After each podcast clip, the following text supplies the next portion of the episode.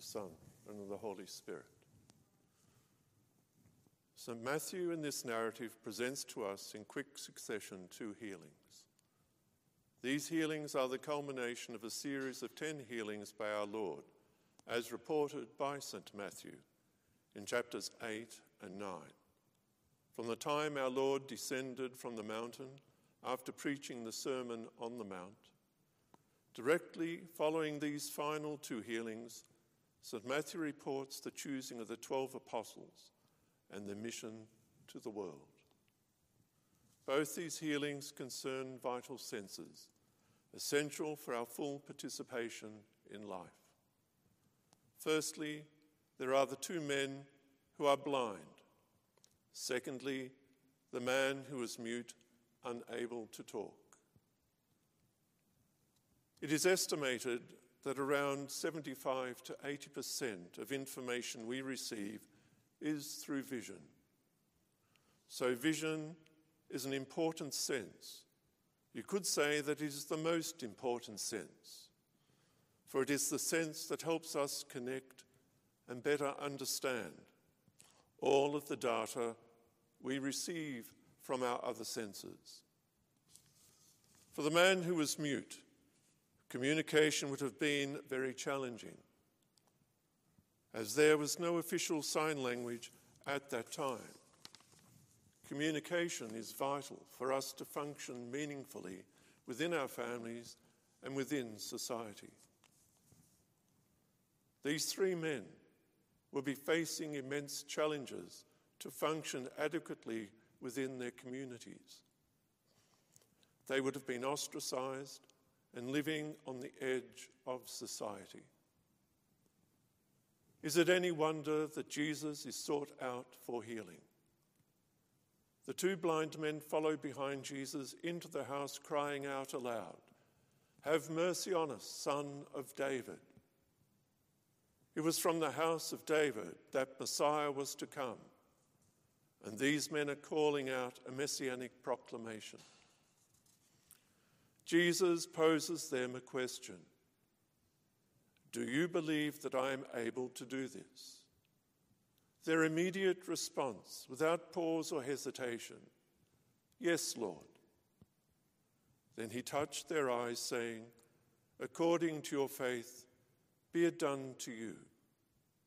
And their eyes were opened. In the second healing, the man is mute from demonic possession. We are told very few details. He is brought to Jesus by some anonymous people who we surmise were concerned for his welfare and had the faith to take him to our Lord. Their actions led to the demon being expelled and the man speaking. And all those present marveled, saying, Never was anything like this seen in Israel. You could say metaphorically that the three men were dead and have been brought back to life by their faith in Christ and the resultant loving actions of our Lord. The three of them will now be able to participate more fully in the life of their families and their communities. In the Orthodox Church, we have the understanding that the Church, the body of Christ, is a place of healing. It is a hospital for both body and soul.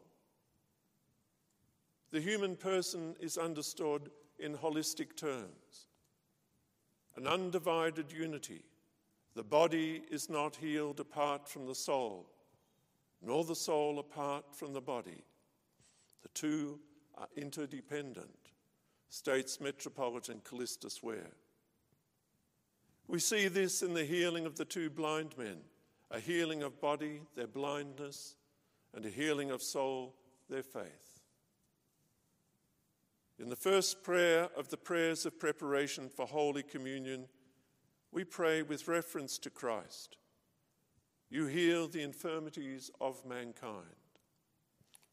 In the fifth prayer, we pray, and let your holy things be for my purification and healing. During the Divine Liturgy, after the prayer at the bowing of the heads, which follows the recitation of the Lord's Prayer, the priest prays, Heal the sick, O you who are the physician of our souls and bodies. During Vespers, at the second prayer of the lighting of the lamps, the priest reads quietly, But deal with us according to your tenderness, O physician and healer of our souls.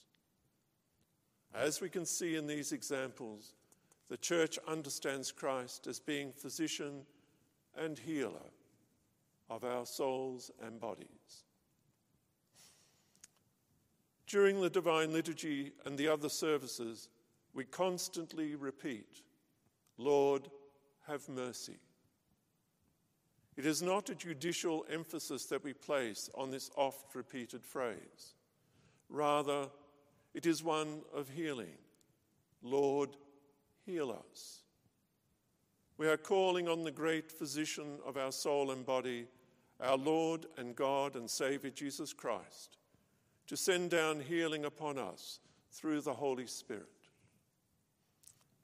As we hear in the Gospel reading, our healing is not a one way process. The blind men were actually involved. Our Lord says to them, According to your faith, be it done to you. He then acted, and then he touched their eyes, and they were healed. Each of us needs to work in cooperation with God for healing. We heard in the gospel reading the great faith of these two blind men. There was no hesitation, discussion, weighing the pros and cons. Should we? What if? Their response was immediate and clear Yes, Lord. No hedging their bets, just a clear, strong, and immediate response of faith. Yes, Lord. This raises the question for all of us How deep is my faith in the great physician, our Lord and God and Saviour Jesus Christ? Is it a deep faith within, or is it skin deep? We need to reflect on this, for we see in the narrative that it was through their faith in Christ that the blind men were healed. It is in our faith in Christ that we can avail ourselves of healing. Our Lord came into the world to bear our infirmities and to heal our diseases by taking them upon himself. It was through the cross that he healed the world by obliterating sin, corruption, and death in their very essence by dying himself. He took it upon himself and in so doing healed it all by his own blood and suffering. He destroyed death and suffering by himself, undergoing the same. The blood of Christ makes possible our ultimate healing.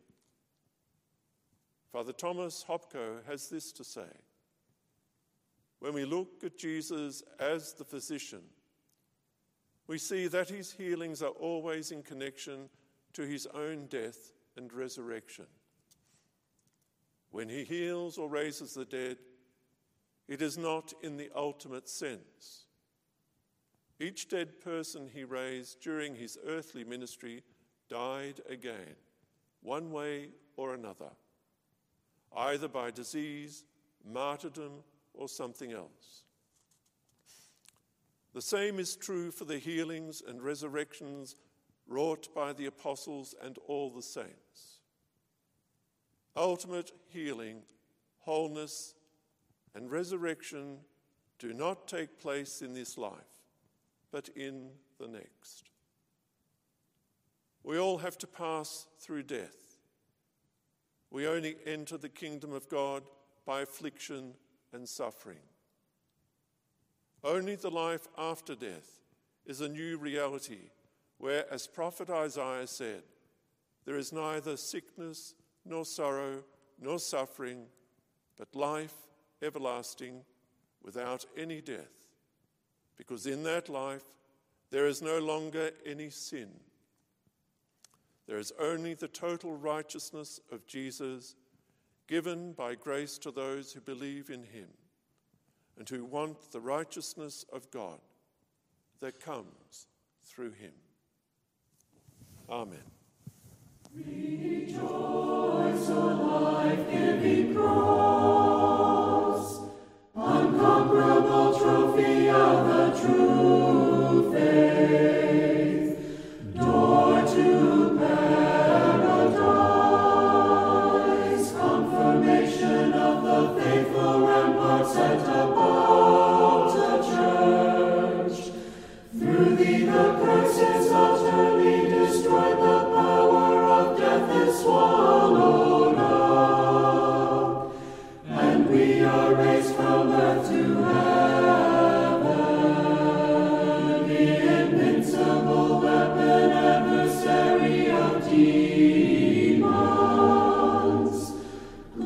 glory of martyrs, true